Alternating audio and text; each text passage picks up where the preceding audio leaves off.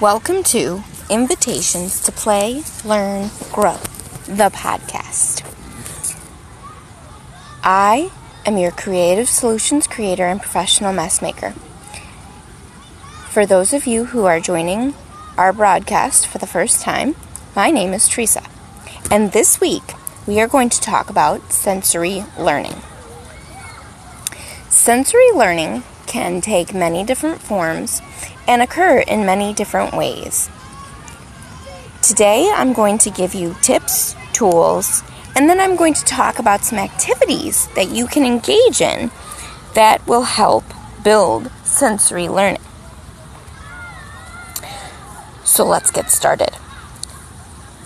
I'm going to start by giving you a tip. The tip I want to give you today is that I want you to ask questions when preparing to engage in sensory learning. I want you to ask questions that spark learning. I want you to ask questions like What do these materials feel like? What do these materials remind you of? What kinds of things can you do with these materials? The second part of this tip that I want to give you today is to spark sensory learning. Start by offering loose parts. So, loose parts can be anything.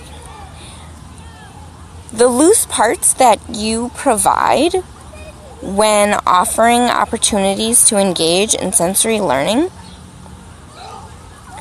are going to vary on the subject that you might be practicing or the theme that you might be using to learn through. So, an example would be if you were learning about animals Animals is one of my favorite themes to offer. So, some of the loose parts that you could offer that would engage sensory learning would be things like feathers, or sticks, or grass, or leaves. And some of the questions you could ask would be what animal could use these things to build a home. And hopefully, the children would come to the conclusion that a bird could use these things to build a nest. And that would open up a conversation about birds' nests and what birds' nests are used for and why birds build nests. And then you can go into other questions about birds themselves how birds move, how birds communicate. The questions you could ask would be endless. And the loose parts that you can use are endless as well. I enjoy offering loose parts for every topic that I engage young learners in, but it's especially when we are learning and attempting to build sensory learning skills. Some of my favorite materials to use when I'm engaging in sensory learning are water, or, as I said, feathers, or buttons I also like to offer tools for encouraging kids to uh, practice the skill that they're being offered by using the tools that I offer. So, that is the tip that I have for you today offer questions to gauge kids in conversations that spark learning around sensory experiences, and use loose, loose parts. Loose parts can be anything that you may have handy. They may be things that you specifically designate for a specific topic or experience. So, now I want to talk a little bit more about your tool for this week. Tools that you can use to encourage sensory learning really and truly are endless. It depends on the subject that you're learning, whether you're learning math, whether you're learning science, whether you're attempting to build language. All of these things are going to determine what kind of tools you use to build sensory learning. So, some of my favorite tools are things like dirt um, I like to offer things that represent animal parts. I like to use plant parts.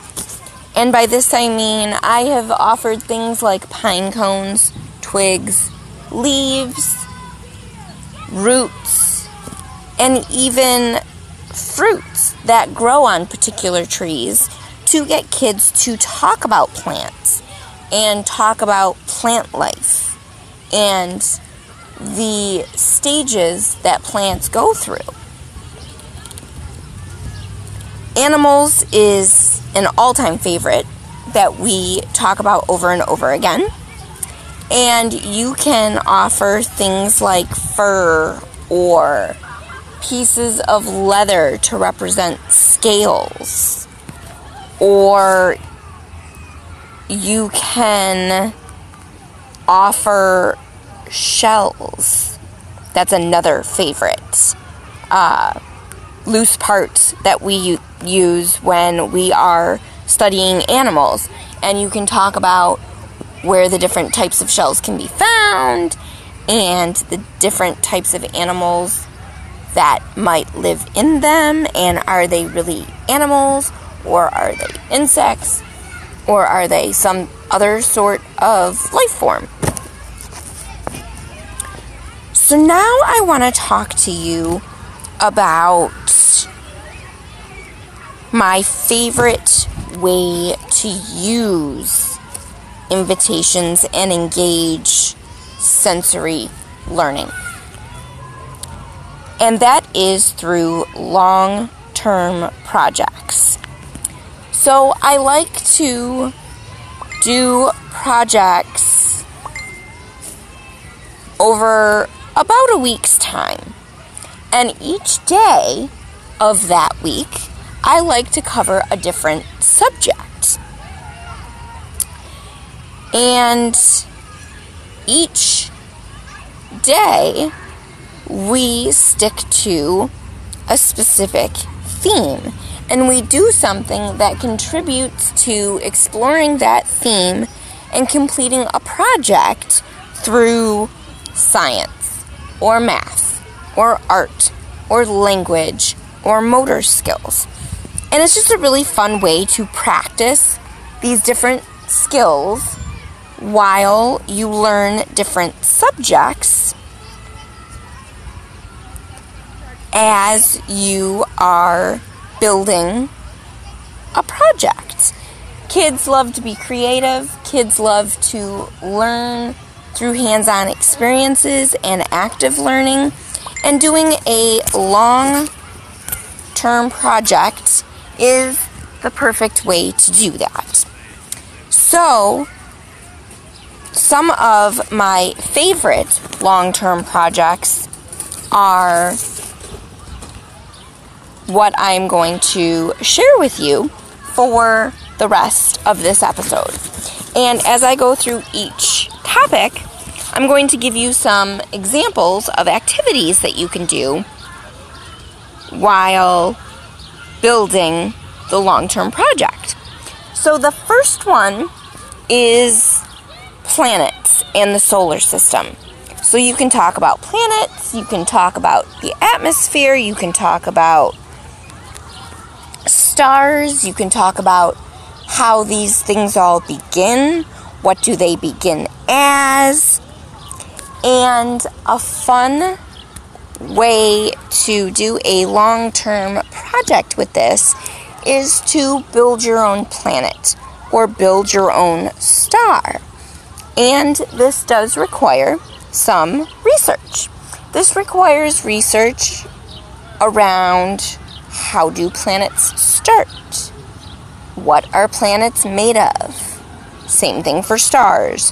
How do stars begin? What are they made of? What are the different forms that they take as they evolve? Those are some really fun questions you can use to get kids excited about exploring the topic. And then you can engage in science experiences and you can get them to engage in science experiments that spur them along the process of building their own planet or creating their own star and using different materials and different cause and effect learning to figure out how they can create their own planet build their own atmosphere, or make their own star. Number two is gardens. Gardens is a favorite one. Um, it's a great way to learn about plants. It's a great way to learn about uh, insects and how insects help plants and hurt plants, and how plants help insects opens up learning about butterflies and worms and all kinds of fun things. And you can talk about the different kinds of things that you can grow in a garden. You can talk about how some gardens are for food, fruits and vegetables and herbs. You can talk about how some gardens are for flowers and for plants and the different ways that you can create these and what the different steps are to creating a garden and what do the different foods or the different plants start as? What's the first step you have to take? Do you start with plants? What does the plant come from? Number three is life cycles Life Cycles is a great long term project for studying different kinds of animals. You can study animals that live under the sea. You can study animals that fly. You can study animals that live under the ground. You can use animal life cycles to talk about the different species of animals and how they're all the same and how they're all different.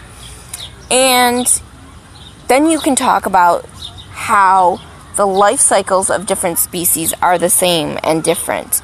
And you can experiment with the life stages that they all go through. What do they start from? Do they start as eggs? Do they start as a caterpillar? Do they start from something else? So these are fun experiments and questions that you can ask to get curious kids curious about animals and how animals begin life and progress through life. Number four is one of my favorite long term projects, and it's a cooking involved long term project. Um, specifically, I call this one alphabet or math soup. And you can get kids to make real soup, or you could even do pizza, and you could do alphabet spelling or math pizza. And it's just a fun way to practice recognizing the letter that an ingredient starts with, learning how to spell the name of each ingredient, and then building your math skills as you measure ingredients as you're making your soup or you're making your uh, pizza. Number five is construction. If you've been following my podcast, excuse me, for any period of time, you know that I enjoy construction. Construction is fun for kids of all ages because you can really engage their creativity. And construction can be robots, construction can be animal habitats, construction can be buildings or cities. But we'll get to that in a second. So, construction can be a long term project that engages math engages eye hand coordination, engages science as you experiment with the different types of uh, building materials bricks and glue and caulk and mortar and making your own versions of these things or using your own materials to create your own structures. And lastly, build a city or build a town. Now, construction and build a city or build a town go hand in hand.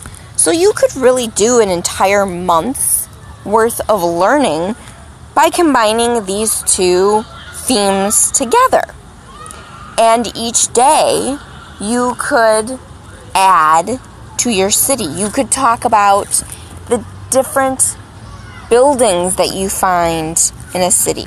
So each day you could focus on a different building in the city and you could talk about why the building is part of the city and who uses the building and what is what do they use it for and then you could get loose parts and start to construct say, your own post office, or your own water fountain, or your own pool, or your own school building, or your own apartment, or your own house.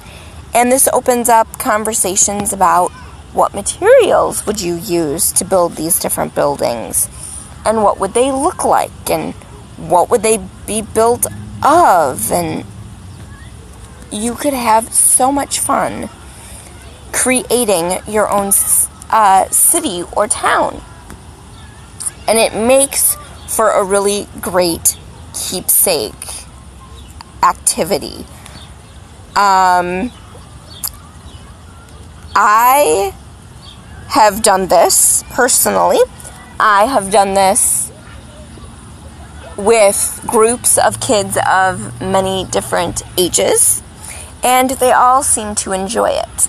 And it's one that can be adapted for the age and skill level of each group of children or each individual child. So these are six ways that you can engage in long term projects as you practice and build sensory learning. I hope you've enjoyed this episode of the podcast, and I hope you'll come back and join me next week when we'll talk about another topic of invitations and I'll share some more fun learning and skill building activities with you. Thank you for joining me this week, and I can't wait to talk to you next week.